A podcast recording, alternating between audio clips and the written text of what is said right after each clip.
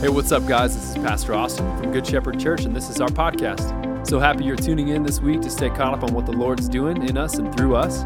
I hope this content encourages you, I hope it challenges you, builds up your love for Jesus. Hope you enjoy the message. We love you.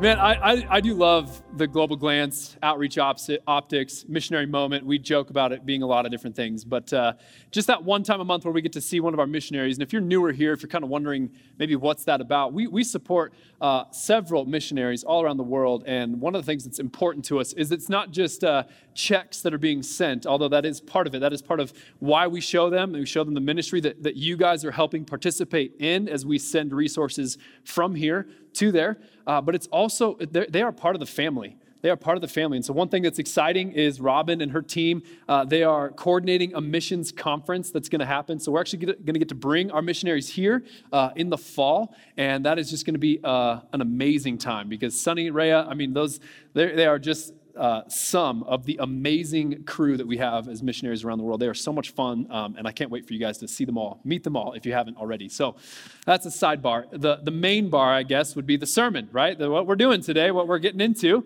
Um, and I just want to say, Becky, that was, uh, I don't even know where you're sitting at, right? There you are, right there. That was spot on for this morning. And so I'm just excited to see what the Lord's going to do just in our hearts um, this morning. And, uh, really, we've been in this series on communion that we're simply just calling body and blood. And the series, uh, you know, un, unintentionally to me, hopefully intentionally on the Lord's behalf, and I just was uh, hearing correctly, you know, was um, a series where, where really in January we almost stopped and did a mini series on prayer. Uh, because we can't talk about communion without talking about union with Christ. And you can't experience union with Christ without having a prayer life that is, that is contingent upon hearing the Lord, that, that, that demands or sort of begs to just hear from God. Um, so we stopped and we did a little bit on prayer while we were doing a church wide fast. And so many of you participated in that. Uh, I just heard someone fasted crafting to make more time for the Lord. And I just went, that's beautiful. That's, it, there were so many little sacrifices that were made, food and otherwise, just to go, no, I want to I wanna say no and put off something that's happening in this world right now so I can say yes to the things of God being more evident and more real in my life. And so hopefully we grew in that. Hopefully it was a muscle that we just kind of began to flex at the beginning of the year that will sort of mark out the rest of our year now as we continue on.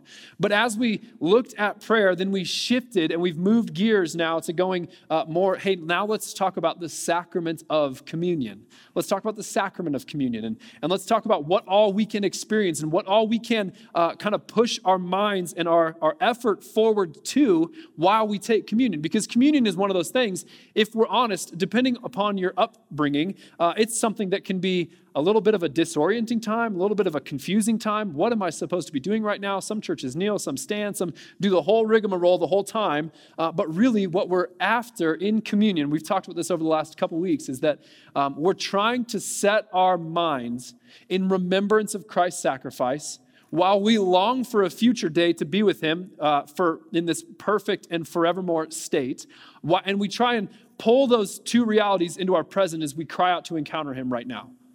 That's one of the things we're doing. That's one of the places our mind can be going in communion. And last week, I thought Katie just did an amazing job, a wonderful job, showing us how there's this humility that is begged of us during communion. Nobody gets to approach the communion table with pride on their shoulders because this, it is this consistent reminder that you could not achieve what God has already achieved for you.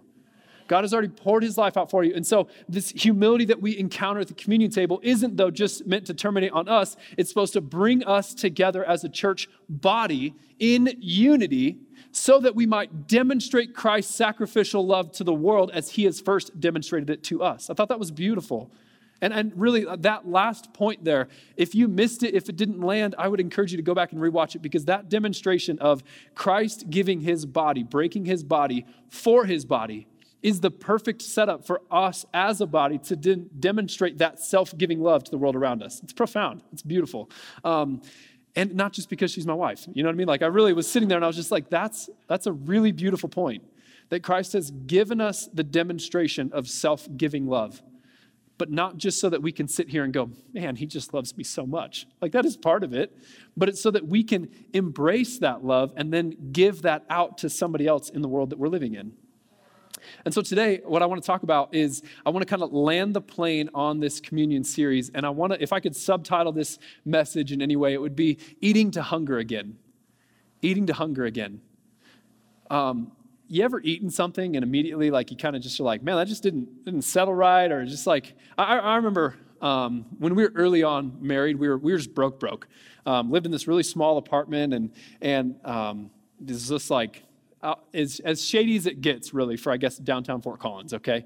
Um, this 400, 500 square foot apartment, our, our oven was like the half size oven, you know what I mean?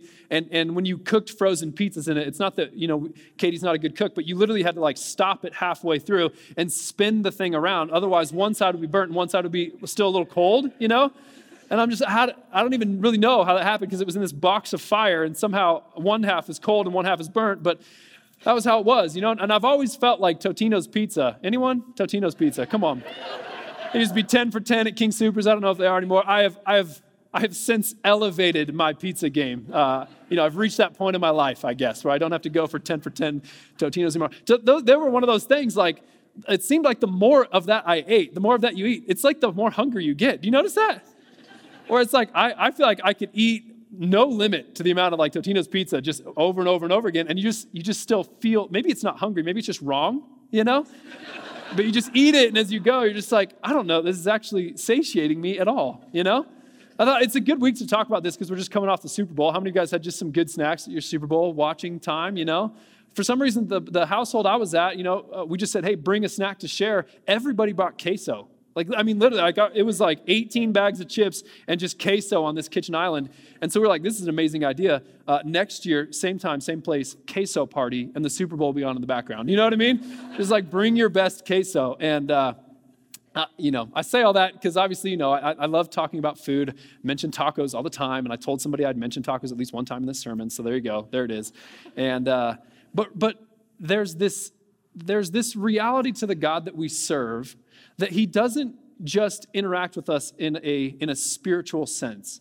And I think a lot of people want to label God and label Christianity as just, yeah, it, they're those people who are just spiritual.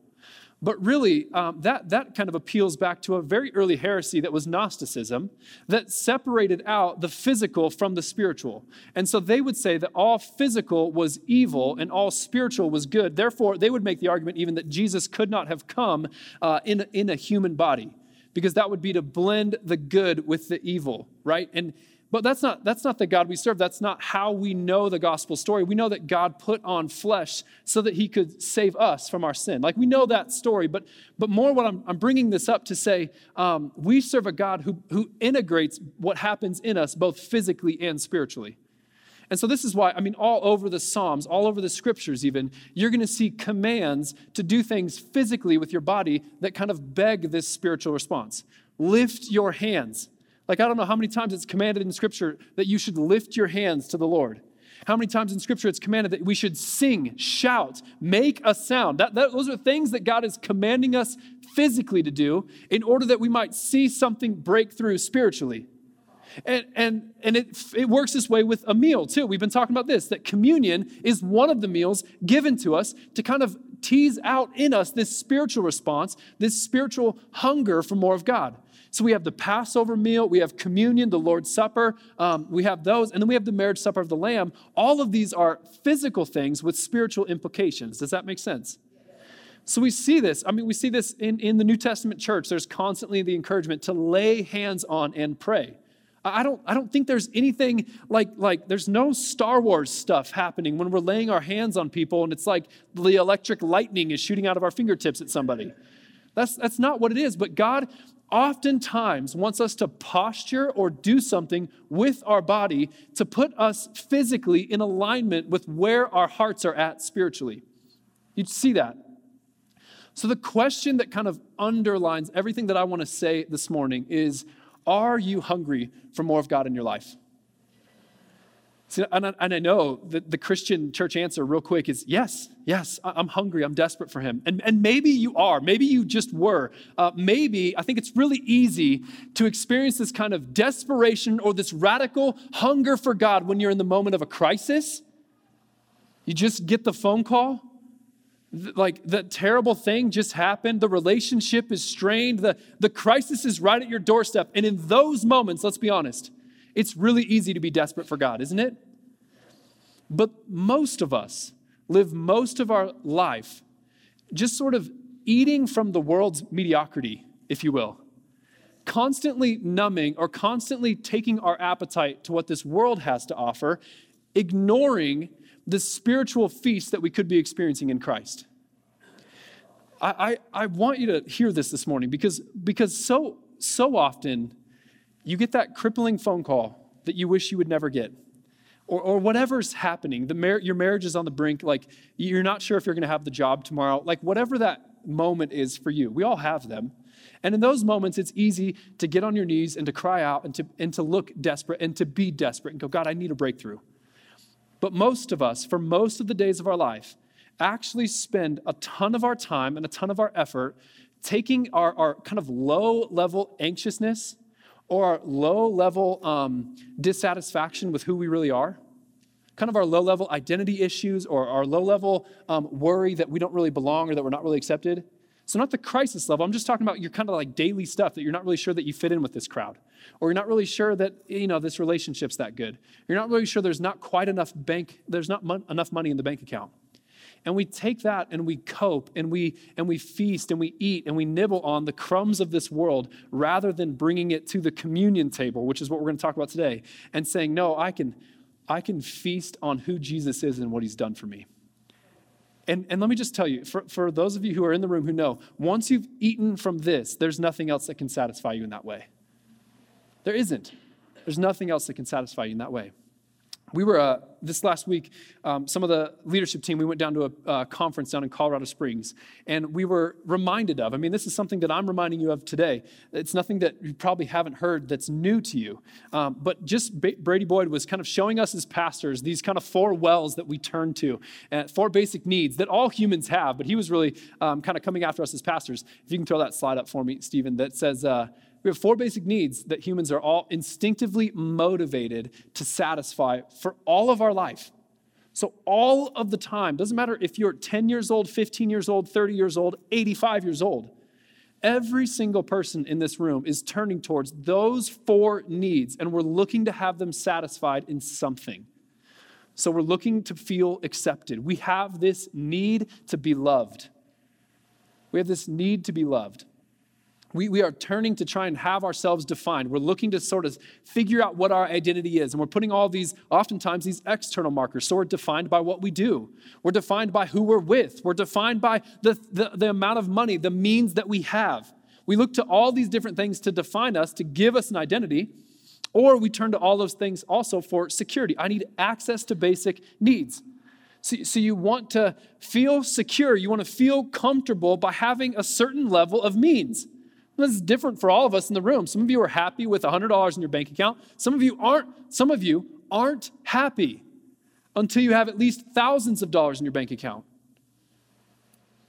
Uh, th- I mean, there's just different levels of these basic needs, but we all have them that need to be met to feel either comfortable or to feel secure, to feel safe. The last one will be purpose. All of us, on some level, need to feel like we're doing something significant, doing something that matters. And again, uh, my, my question is less for the person who's in critical crisis mode right now. My question is more for the person who's just going through another day, and, and in this week, what you're going to experience is just another Tuesday.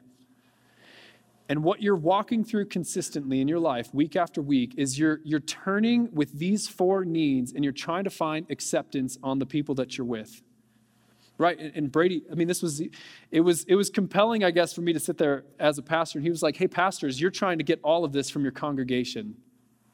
And i think there's a lot of pastors that are trying to go through that list and they're trying to get acceptance from their congregation. They're trying to get identity by how big their church is. They're trying to get security uh, by how much money's in the bank account for the church. They're trying to get purpose based on what kind of mission we're all involved in here.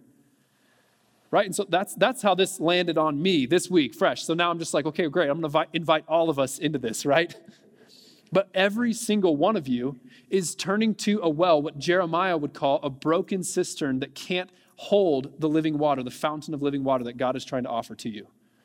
And so you're turning to sex, you're turning towards money, you're turning towards relationships, you're turning towards uh, your job. Um, and, and here's, here's the crazy thing like, even for, for the marriages in the room, if you try to put any of these on your spouse, that is, that is one of the quickest ways to just break your marriage. Because as much as I want to be loved by Katie, I don't need to be loved by Katie to be a son of God. As much as I want to know that I'm a, married person and that we have a good marriage, if I if I put my identity into our marriage, that, that is that is not something my marriage is meant to bear. It's not something your marriage is meant to bear. Only Christ can give me my identity in a way that can actually hold it. Do you know what I'm saying? So again, all four of these things are something we're constantly seeking towards, and we're constantly turning to the world to satisfy this hole in our heart. We kind of all have this deep existential angst somewhere in us that asks the question, like, do I matter? Am I lovable? Um, is, is what I'm doing worth it? Right? We're all kind of asking these big questions in some way. And um, if you ever just read the book of Ecclesiastes, we're not even going to look at it this morning, but just read the book of Ecclesiastes because Solomon tried, he tried money, he tried power, being king, he tried, he tried women, right? I know that's not popular to say, but he like he tried, he tried a lot of women, he tried wine, and he looked for the meaning and the purpose and the significance and all those things. And what was his conclusion? Apart from God, it's meaningless. Apart from God, all of those things are meaningless. It's like a vapor, it can't satisfy. It's, it's like there's no amount of money I can stuff in that hole. And let me just say, Solomon had more money than you ever will, to, and, he, and he reached that same conclusion. So if you just think it's going to be achieved all of a sudden by one more zero at the end of your income or one more zero at the end of your checking account number, I'm just saying, like, listen, here's a guy, Solomon, who had more zeros than you could probably ever imagine even drawing up in your bank account, and he still went, ah, just didn't fill it. It didn't fill it. And the arrogance that we have in our modern era today is we just don't believe history. And even though this guy wrote this down, he lived it and he experienced it and he walked through it, and we just go, ah, I don't know. If I just made an extra thousand dollars a year, I think I'd really. And it's like, come on. He had, he had more mass. I mean, okay, never mind. Point's been made. Move on. you can't fill it. You can't fill it. And some of you know that. And that appeals straight to Becky's word this morning. Some of you have this just like un you're, you're unable to be content with the life that you're living. And it's heartbreaking. It's heartbreaking to me, it's heartbreaking to the Lord. Like, He just wants you. He just wants you. Man, that has been this series in a nutshell. God just wants a relationship with you. He's not, in, he's not interested in all that you can do for Him, He's interested in being with you. Right? Man, come on, even if it's just me and Sharon, I would, I would charge hell with a water pistol with you, all right? Here's what, here's what Jesus has to say. If you're, if you're like in that spot where you're realizing, like, I just can't be filled, I can't. It's, it's not amount, there's no relationship, there's no amount of, there's no amount of physical things I could do, all that. I just can't be satisfied. Here's, here's what Jesus has to say Matthew 5, verse 6, Sermon on the Mount. He says, Blessed are those who hunger and thirst for righteousness, for they shall be satisfied. Listen to that promise. Blessed are those who hunger and thirst for righteousness, for they will be satisfied. So, how do you, okay, Austin, how do you just hunger and thirst for righteousness, right? Um, if you just, uh, and this is all I did this week, I'm not, I'm not that smart, okay? I just, I just looked in a concordance for where all that word righteousness shows up in the Bible. And it all breaks down into two places. You having right standing with the Lord, like this verse in Romans 4 22. It's talking about, uh, it's talking about Abraham, I think, is who, is who Paul is writing about. And says that is why his faith was counted to him as righteousness. So, the first way that we hunger and seek for righteousness is by hungering and seek for having right relationship with God. In other words, we have right standing before Him. We, we, we stand before Him holy and blameless. And the only way you could ever do that is, is how? With faith in Jesus Christ. And that faith is credited to you as righteousness, right? And so, when you hunger and seek for righteousness, the first place you have to go is hungering and seeking for a right relationship with Jesus and knowing what to do with him. How do you answer the question, What did you do with my son when God asks you that one day? Right? And then the second way that righteousness is used is by the things we do. So, Paul, again, I mean, Romans has just the, the word righteous in it like a, a bajillion times. Um, but Romans 6 says, Let not sin, therefore, reign in your mortal body to make you obey its passions. Do not present your members to sin as instruments for unrighteousness, but present yourselves to God as those who have been brought from death to life, and your members to God as instruments for righteousness. So, righteousness categorically, all throughout the Bible, is going to be broken down into two planes. It's the righteous standing that you have before God, it's the right relationship with God, and it's the right way of behavior in the world that we're living in. And here, here's the beautiful thing about Christianity you can't get one without the other. You can't get one without the other. So if you're just endeavoring to live in right behavior, but you're neglecting the fact that you have to yield yourself, die to yourself, and surrender yourself to Christ, you're never going to be able to sustain right behavior. I just promise you it's going to be exhausting and you should just stop trying right now. But if you would yield and surrender yourself to God and, and take that step to have right standing with Him, now then the Bible also says that that faith, it can't help but produce righteous living in you. And you're not going to be perfect at it right away, but you're going to continually just see it grow in you as you practice surrendering and yielding to Christ. So, those, blessed are those who hunger and seek for righteousness, for they, they will be satisfied. So, how, how do you finally put that, that, those deep questions that you have in your soul, how do you finally put them to rest? You hunger and you seek for what God has for your life. And you just go, God, I'm, I'm desperate for you. I want only you. Uh, it makes me think of the, the parable of the kingdom. Um, you know, it says that there's the kingdom of God is, is like this field, and this guy wanted what was in it, right? It's like this treasure hidden in a field. By the way, um, dads in the room, my wife was always taught this parable that like she she is the pearl, right? And one day there's going to be a merchant who gives up everything for you. And I think that the implications are greater than that, but it also is that, right? And so, man, what if what if your daughter just walked around knowing, like, I'm not going to give myself over to anything cheap? Like, no, it's going to be for somebody who's ready to give it all up for me, like Christ gave himself up for the church, right? Because that's that's what should prepare a young man for marriage is can you spend yourself for somebody else? Anyways, that's another side note. Um, I'm, all, I'm all like feely, okay? We just came off a conference and it was like it just read me like a book, and I'm just in like, oh my gosh, just got all this stuff, but. Um, I'm sorry that you have to deal with this, but this is where we are. The kingdom of heaven is like a treasure that's been hidden in a field, which a man found and he covered up. What's this next line? Then in his joy, he goes and sells all that he has and buys the field.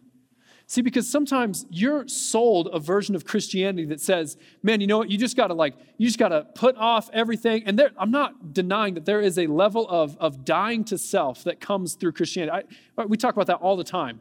But I'm just saying that, like, man, there's something in this guy who discovered this thing in this field called the kingdom of God that he goes, no, uh, it was my joy to, lo- to throw everything else off and to go, I just want what's in that field.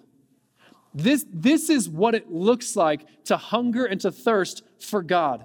Where it's like David writing, as the deer pants for water, so my soul longs for thee. Where it's, it's going, um, man, it's not even so sacrificial at some level. Do you see that? Sometimes you're sold this version of Christianity that just says, hey, listen, it's, it's going to be zero fun. Um, and you're gonna have to you're gonna have to quit doing all the things that you don't like to do, you know, and, and you're just gonna have to like deny, deny, deny, and say no to everything, um, and then and then finally like you'll experience God in the midst of it. When really the picture that the Bible is painting is that no, like the the joy and the pleasure and the goodness that is found in Him makes it easy to throw away everything else behind you, right? And so I, I just, I don't want Christianity sold as this thing where we're just zero fun. No, I, actually, I've found the deepest level of pleasure that there possibly is that this life has to offer because I know Him. Like, listen, just listen to some of these Psalms.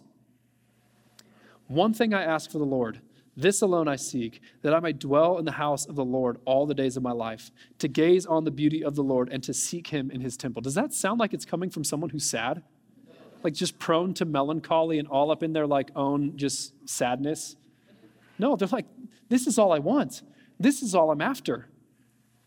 Psalm 23, it's, it's marked the beginning and the end. Psalm 23 starts with, The Lord is my shepherd, I lack nothing. The Lord is my shepherd, I shall not want. That's how it opens, but then it closes like this Surely goodness and mercy shall follow me all the days of my life, and I shall dwell in the house of the Lord forever. Right? I, okay, we're going to take communion. And, and before we do, I'm just going to read a bit, I'm going to read chunks of one more story from, the from, from the Bible. John chapter 6 is where Jesus says, I am the bread of life.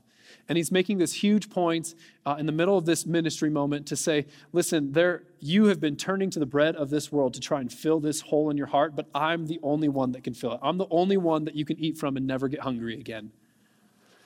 And, and it starts with Jesus feeding the 5,000 right? It's this beautiful story. It's probably more like, I don't know, 12, 15,000 that he feeds. And he takes, he takes just like a, a, little bit of food and he turns it into a bunch of food to feed a whole bunch of people. And, and they're all following him. They're all following Jesus. And he just, I love this because Jesus just kind of, you know, he calls game before he even does the sermon. Like he just is like, hey, here's how this is going to go down, just letting you know ahead of time. He's like, you're only here because you saw signs and you ate your fill of the loaves. Do not work for the food that perishes, but for the food that endures to eternal life, which the Son of Man will give you. For on him, God the Father has set his seal. So he just is kind of like eight ball corner pocket. You're only here because you want more miracles. You're not here because you want me right? So he goes, he goes on, and, and they're kind of like, they're having a hard time. These people who are following after him, they're going like, wait a second, how, how is this guy's body going to feed all of us? They're so like literal and they're so caught up in the moment. And we have this beauty of hindsight where we know the scope of Jesus' work, where we can look back to this moment and we're like, no, he's talking about communion, you, you silly heads, you know? I don't know where that came from, silly heads, but but he he says he's like we have the breadth of what Jesus is doing here, but they just have this moment, right?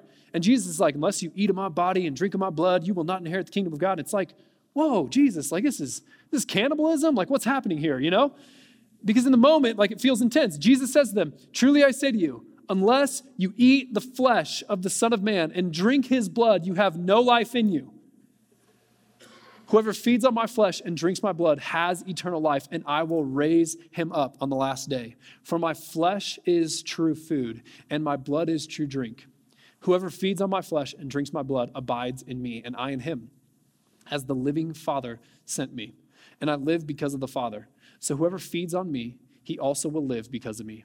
This is the bread that came down from heaven, not like the bread the fathers ate and died. Whoever feeds on this bread will live forever. So here's, here's what happens from this moment.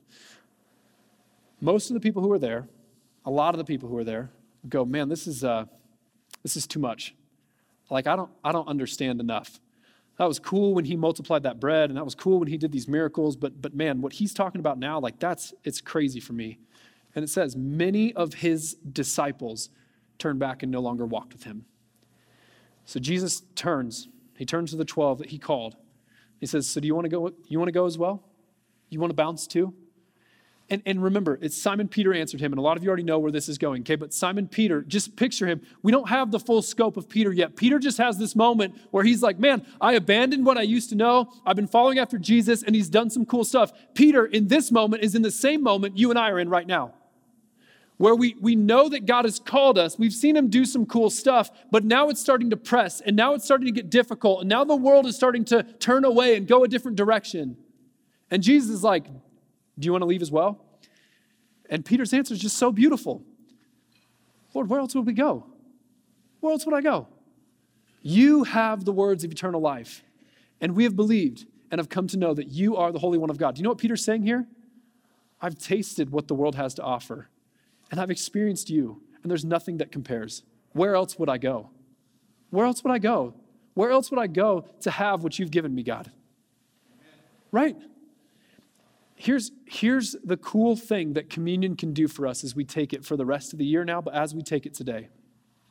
Some of you have let your hunger drift towards this world, and you're just consistently turning towards the world, and you're feeding that appetite, and you're just continually coming back to money and success and power and relationships, all these different things. And Jesus is reminding us through this meal.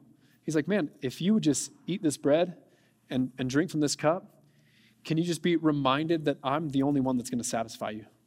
I'm the only one. So, so communion becomes this ritual where we're consistently reminded and have our appetites, as we eat something physically, we have our appetites spiritually in us begin to swell just a little bit as we, as we maybe let the Lord convict us in a sweet way, maybe even before you take communion today, for most of you in the room, you can take just a minute. And actually, Stephen, would you throw that slide up that has just the kind of four places we turn? Maybe you can just sit there. We're not going to take it all together again. It's going to be just kind of on your moment to sit there with the Lord, and then you take the elements as you are ready. But maybe you go, Holy Spirit, where have I turned to a broken well to hold the living water that you're trying to offer me? Right?